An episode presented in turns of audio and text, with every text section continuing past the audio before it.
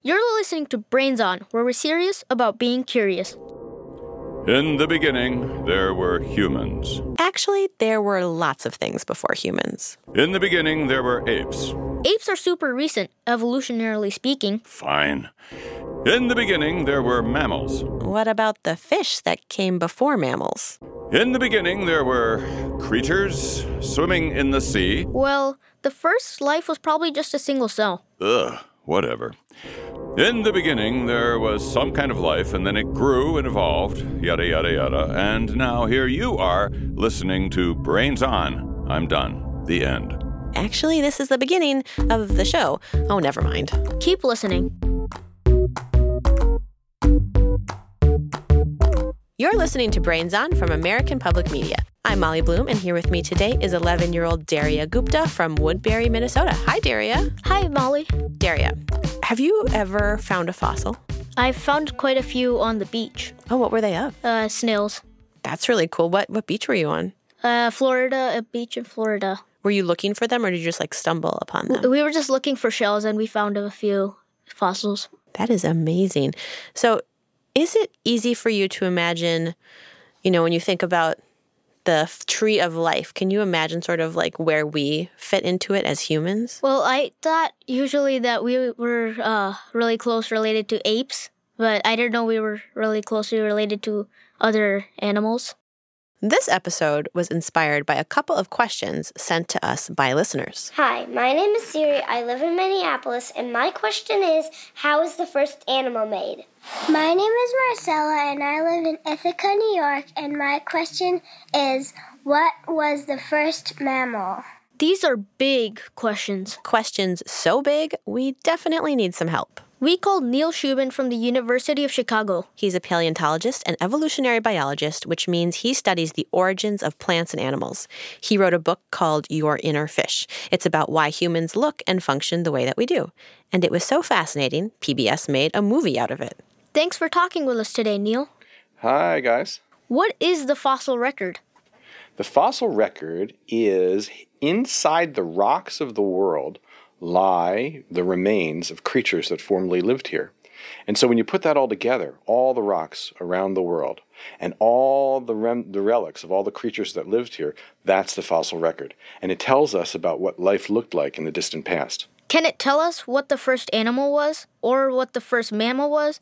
Is it possible to know which species was the very first of something? Yeah, and that's the exciting part. That's a fabulous question. And that's what interests me so much about the fossil record is we can by knowing the rocks, we can find the first mammal. We can find the first animal.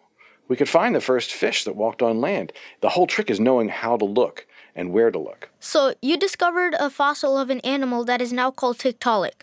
Why is this fossil so important?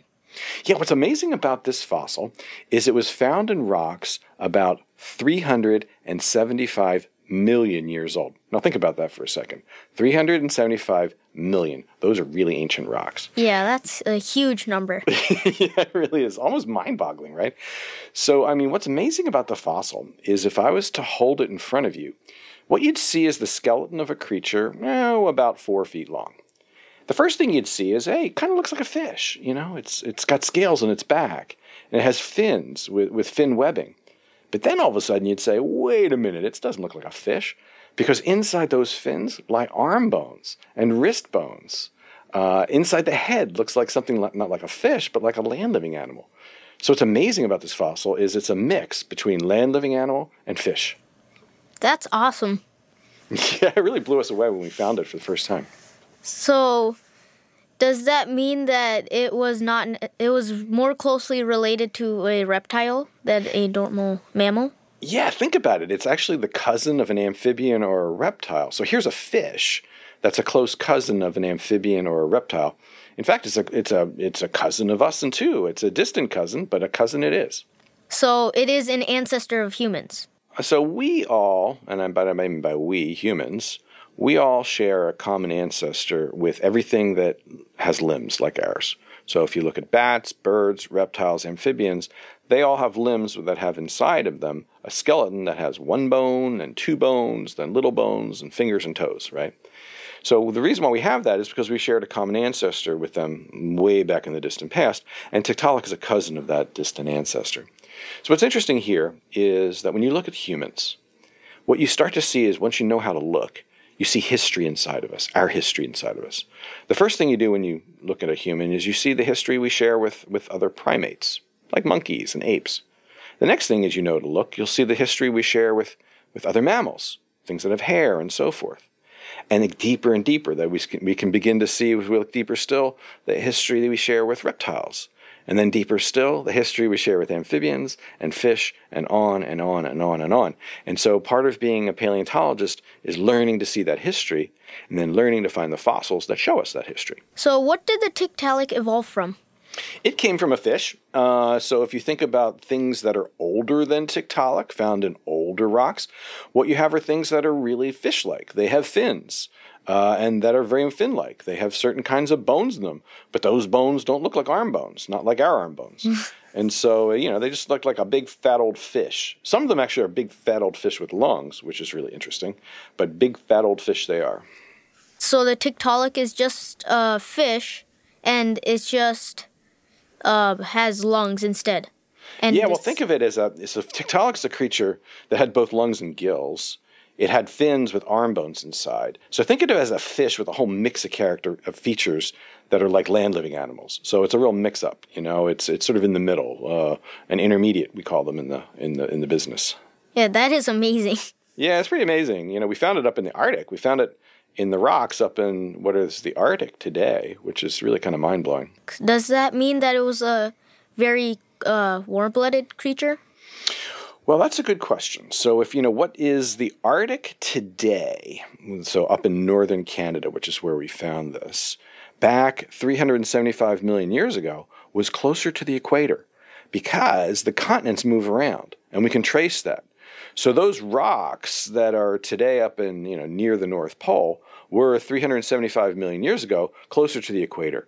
So inside the rocks is evidence of a very warm tropical world. It's kind of funny. You know, here we are in the Arctic, right? It's cold. There are polar bears and muskox and, you know, snow and glaciers and ice. But inside the rocks, we're cracking inside the rocks and finding fossils and, and we're seeing a world that's from like a tropical rainforest. And the reason for that is the continents have moved over time. What was once at the equator is now closer to the North Pole. That is really fascinating. that might, that is truly is really I never never stops being fascinating to me. For these fossils that we kind of consider like the first of something, is it possible that we will find another fossil that we then say, "Oh, well, this one is actually the first of this kind of creature"? Well, if you think about it, you know, evolution consists of all kinds of intermediate fossils between different species. So, the you know, as you push things back further in time, you're going to find ancestors that have some but not all the traits of the creature you're looking for. So, you are always pushing it back to some to some extent. Um, and oftentimes, if you find enough fossils, sometimes it's hard to say what the first thing is because they all grade into each other so much. So it might be hard to say, like, this is the absolute first, but we can sort of see this spectrum, this evolution of things. That's correct. That's exactly correct. So I have one more question. So, what does Tiktaalik mean? oh, yeah. So the Tiktaalik name came from when we found the fossil. Uh, we had found it working in, as we said, in the Canadian Arctic near the North Pole, and we were working closely with the local Inuit communities, the folks who live up there, you know, about 200 miles from our sites. So what we did is when we found the creature, we had to give it a name, and so we worked with the, the Council of Elders of the local village uh, near where our where our field site was, and we asked them to come up with a name that was meaningful to both them and to us, and you know in their language, but also a name in their language that we could pronounce because their their their language actually has some some consonants that are very hard for us who speak we who speak English to pronounce. And so that's how Tiktaalik came up. They came up with the idea for the name, and it means large freshwater fish in Inuktitut, which is their language, and uh, it's stuck, and, and we've been very happy with it ever since. If everything came from a common ancestor, why do we see so much variety?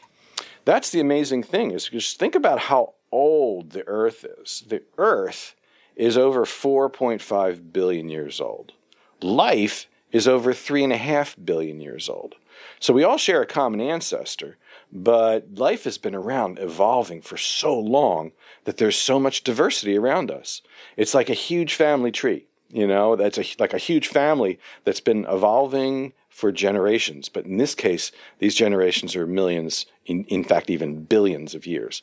So, at that amount of time, that can generate an enormous amount of diversity. Thanks for answering our listeners' question and talking with us today, Neil. That was really fun. Thank you guys. The fossil record shows us how life on the planet has evolved over time. Scientists find fossils and then figure out how old they are using radiometric dating. For more on how radiometric dating works, check out our episode about the recently discovered dino tail in amber. It's pretty cool. Fossils demonstrate that life has been on this planet for billions of years, and that this life has slowly changed over time. Tiktaalik is so important because it shows a transitional step between our ancestors that lived in the sea and our ancestors that lived on land. Tiktaalik isn't the only fossil that shows an important transition in creature history. Oh my gosh, I just remembered. Why didn't I think of this before? The Hall of Ancestors is actually just down the street. They have a whole wing dedicated to these transitional organisms. Want to check it out? Obviously. Let's go.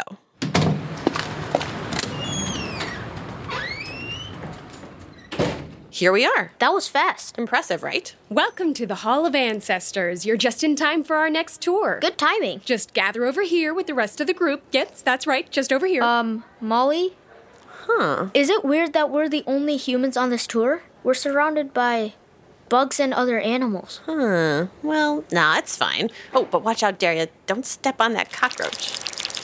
Sorry. Cockroach could give the tour. He's been here so many times. Good to see you again. All right, let's get going. Chicken? Timberwolf? Please gather round and no eating the other guests. I'm looking at you, lion. Welcome to the Hall of Ancestors. Yes, I'm excited you're here too. Now, how do I usually start this thing? Right, right, right. Welcome to our wild and wonderful past. Here at the Hall of Ancestors, we're going to introduce you to key players in the history of evolution, or at least the key players we know about from the fossil record. Yes, today we'll learn about animals that represent a major twist or turn in the tree of life. Let's start our journey through the fossil record with a stop here to meet Juramaia sinensis. These diorama displays are gorgeous. The creatures look so lifelike. I'll just press the button here, and the presentation should start right up. The time is 160 million years ago. The place is what we now know as China. The organism is me, Juramaia sinensis. I'm the earliest known placental mammal, not to be confused with marsupials like koalas, and certainly not with monotremes, those egg laying platypuses. They're mammals too, but I, I am a placental mammal, like humans, or horses, or dogs. Ah. Yep, you too, cow. Placentas allow babies to develop more fully in the womb, making them better prepared for the world. Whereas marsupials have to crawl out into the world and into a pouch to finish developing. And monotremes, well, they're mammals that lay eggs. As you can see, I'm tiny, smaller than a chipmunk, and have been told I look like your modern day shrew. You know, kind of like a pointy nosed little mouse. And watch out, world, I can climb trees. Yes, you can, you little mammal. Yes, you can. This little fella lived during the time of the dinosaurs. Yes, we've heard that before. You're a direct descendant of dinosaurs. Moving on, we'll let this next animal introduce itself. Where is it? Right down here. Look really closely. That thing? It's like, what, a centimeter long? Sure, Frog, you can press the button this time. Nice jump. Hi, I'm Pneumodesmus newmani. Looks like a millipede to me. Oh, yeah. Oh, yeah. Eh. I'm the earliest known animal to live on land. Tiny legs and tiny spiracles. That's me. Spiracles are those holes here that allow me to take in oxygen. That shows I breathe air, not water. So obviously I'm a land dweller. I spent my time scooting about what is now called Scotland 428 million years ago, long before dinosaurs came on the scene. Yes, dog, this is a fascinating creature indeed. Let's scoot back a couple more million years and meet another ancient ancestor. Pigeon, want to use that beak of yours to press the button? I'm Romundina stellina. I'm a placoderm. I may just look like a heavily armored fish to you, but get a load of these pearly whites. Yeah, that's right. I'm the earliest known creature with teeth. Well, okay, pearly whites might be an overstatement. My teeth are scattered all over a flat surface. We call it a tooth plate. So they might not look like human teeth, but they're made of the same stuff. Same stuff as fish scales, too. How do you like them apples? Or teeth? Not too shabby. Yes, we get that question a lot. These animals might not be your particular ancestor, Snake, but all of these creatures and all of you on this tour go back to a single common ancestor. We call it the last universal common ancestor, our Luca for short. And from that ancestor, which was likely just a single cell, came all the branches that led to all of you. Wow. Yes, wow. Why, yes, Elephant, we do have a lovely gift shop, and we're headed there now. Daria, are you okay skipping the gift shop this time? Yeah, I already have a Tiktaalik t shirt, pterosaur socks, and a set of trilobite temporary tattoos. So I think I'm set for now. Ooh, I didn't know they sold tattoos. I wish I had time to grab some of those, but we do have to head back to the studio.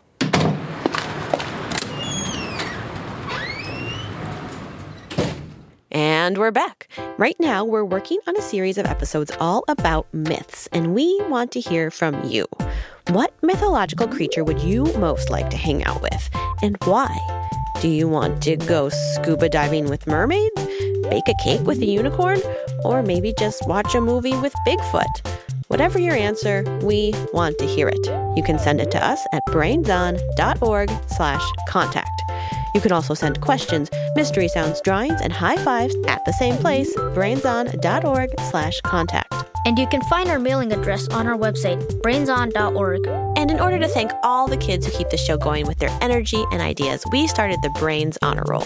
It includes kids like Mark from Miami who wrote in with this question When lakes form, how do fish get in them? Listen for the answer to that question during our moment of um, as well as the most recent group to be added to the Brains Honor Roll, all at the end of the show. You're listening to Brains On from American Public Media. I'm Daria Gupta. And I'm Molly Bloom. Next, we're going to find out about the very oldest fossils known to us humans. But first, Daria, I need you to tune your ears into the here and now. It's time for the mystery sound. Mystery sound. Here it is.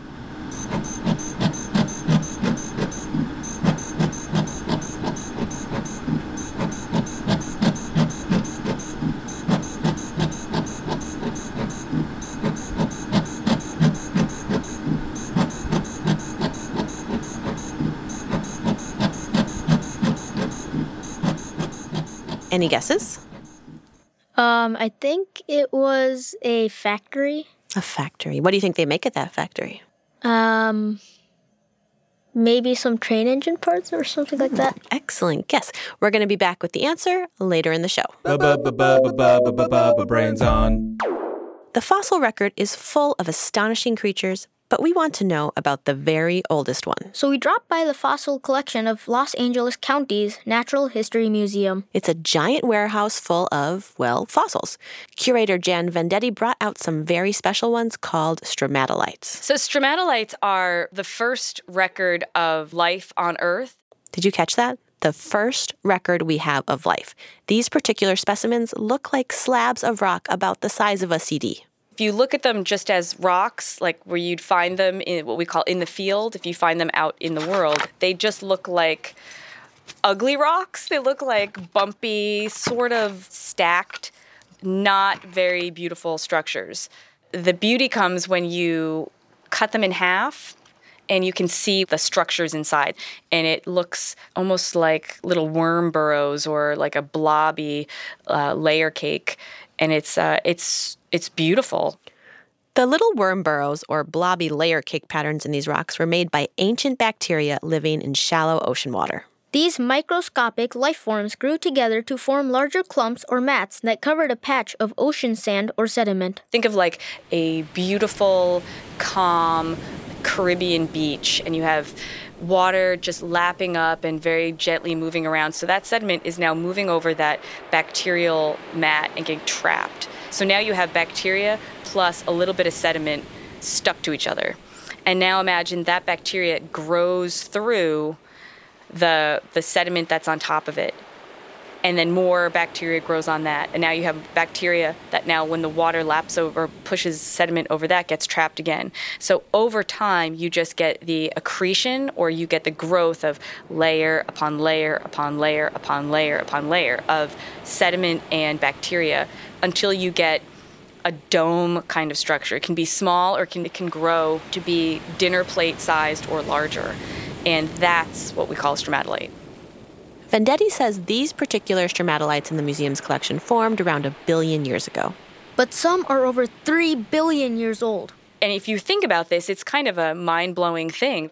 Before anything else was alive on Earth, there was bacteria, and we can see and touch the structure that it made that's over a billion years old, and we can touch it and think about it and learn about it. And that's something that our fossil record teaches us about the evolution of life on Earth and just the history of the Earth. Now, stromatolites probably weren't made by the very first living things. They're just the earliest record we have. Vendetti says there may be even older fossilized signs of life out there, but we just haven't figured out how to read them yet. There's still plenty of stuff left to discover. Now, Daria, are you ready to go back to that mystery sound? Yes. Here it is one more time.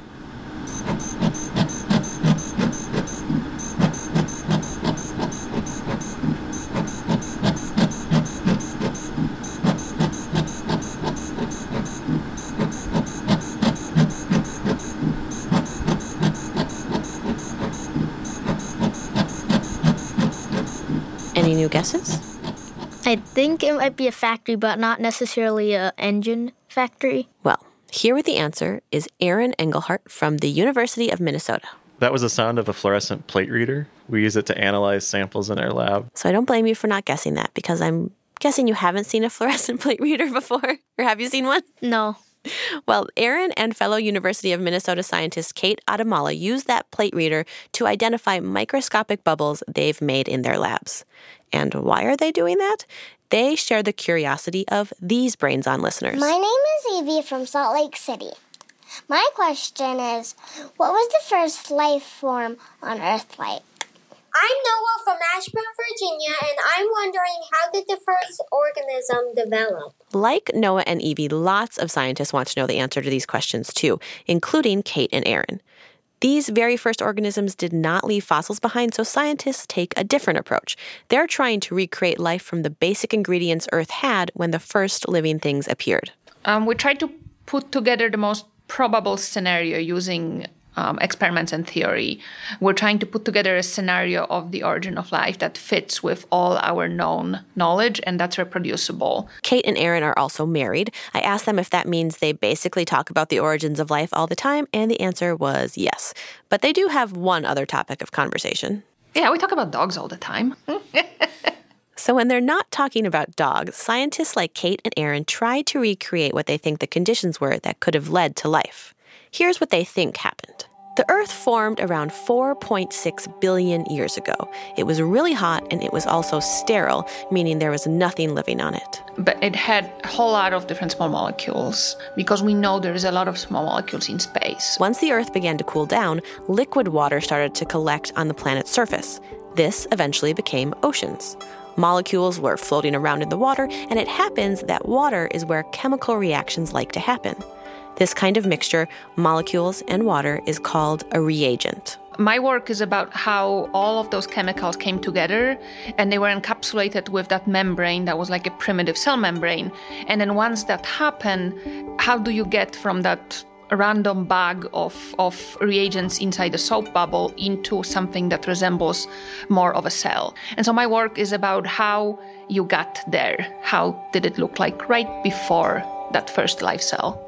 And that's why Kate is making soap bubbles in her lab. Cell membranes today are actually chemically similar to soap bubbles, and so she's using these bubbles to try to model what those early cells may have been like. Aaron is trying to figure out how the stuff that's inside those cells first started to form the DNA and RNA that make up the building blocks of life. There was definitely a big element of chance to it. Obviously, these things kind of had to be in the right place at the right time. So, how do we define the first thing that was alive? So, this is something where if you go to a meeting about how life started, people certainly disagree. But most scientists agree that the first life is defined by the ability to keep itself going by taking in fuel and the ability to make copies of itself. And most scientists think that this first living organism was made up of a single cell. But it probably wasn't just one magic first cell. There probably were multiple first forms of life, like around the time when that was happening. Uh, it wasn't just that one population of cells that crossed the threshold. They probably were several different populations of slightly different cells that became one way or another alive and only one of them made it further so that's why we are all all the known life forms on earth right now are descendants of that one population only one of them was the winner but that doesn't mean that was the only one competing that's amazing right one of these cells won that one eventually led to us and all the other life on the planet. And not only is it mind blowingly cool to think about the origin of life on this planet, research like this can also help scientists as they look for life elsewhere in the universe. One spot they're hoping to explore is Europa, one of Jupiter's moons. Scientists think that liquid oceans can be found underneath Europa's icy surface. We're trying to put together a scenario of how chemical evolution can give rise to life in general. So when we go out and look for life uh, on Europa or other planets, we know approximately what to look for. And remember what Kate just said about one kind of cell winning out and being our last universal common ancestor? Well, some scientists wonder what if another kind of cell was successful too? What if there was a type of life that was nothing like the life we know? And there's actually this idea that people call uh, shadow biosphere, that it's not impossible that there is some other uh, independent origin that still survived until today on Earth. If we find another form of life, how would we know that it's from a separate origin and how would we define life? How would we know it's alive? So think about it. What if we land on Europa or send a rover to another planet, and when we get there, we don't see any creatures moving around? That doesn't mean the planet is lifeless. What if something that looks like rust to us is actually a living organism? So, if we really want to find alien life, we need to be able to imagine life forms that look nothing like what we've seen here on Earth.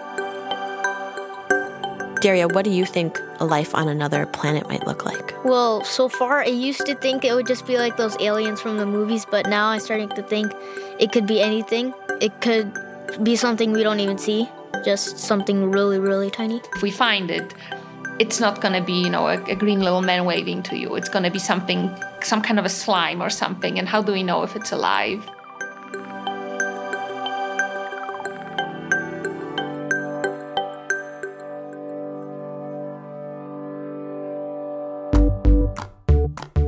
Say for sure what the first mammal or first amphibian or first anything was on Earth. But we can get an idea how life on the planet evolved by looking at the fossil record. The oldest known fossils of living things are stromatolites, which were made by bacteria 3.5 billion years ago. Scientists think the first life on the planet were single celled organisms that formed over time through a combination of random chemical reactions and environmental conditions that were just right. And thinking about how life first formed on Earth will help us as we search for life on other planets.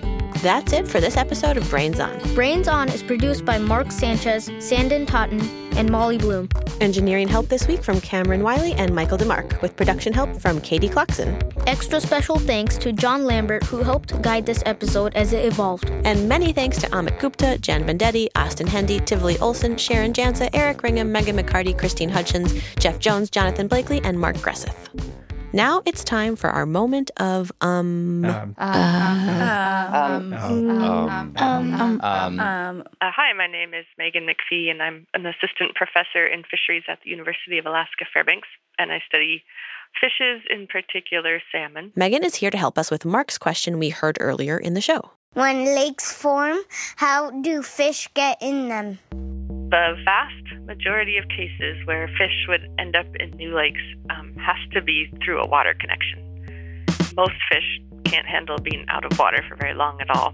So it's important to remember that what we see as a lake on the landscape didn't always look that way.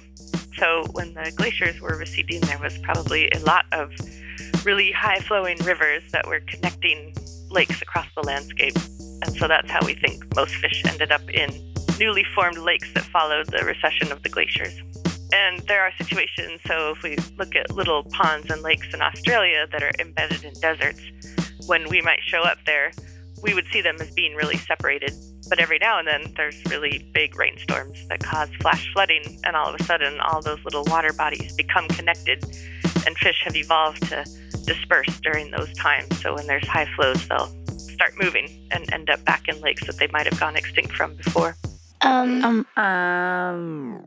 There you have it, the moment of um. And now here's the most recent group to join Mark on the Brains Honor Roll. If you've written to us, we will get to you, we promise, but we've been hearing from so many of you that there is a bit of a wait. So thank you for your patience.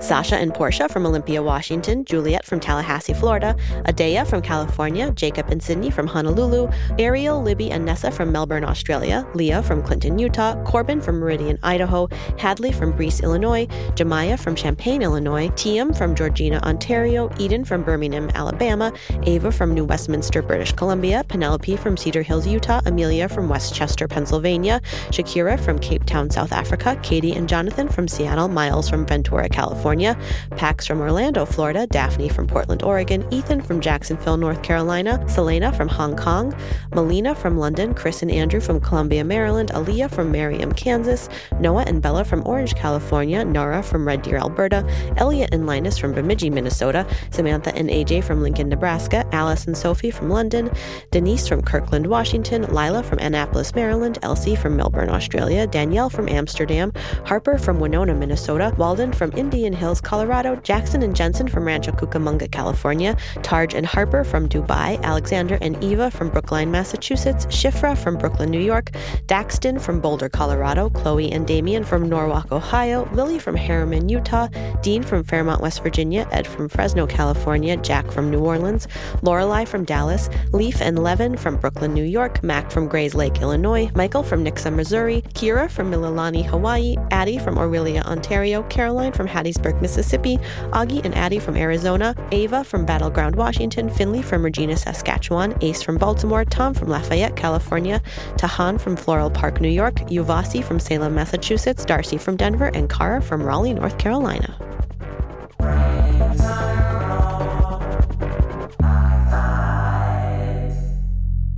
We'll be back soon with more answers to your questions. Thanks for listening.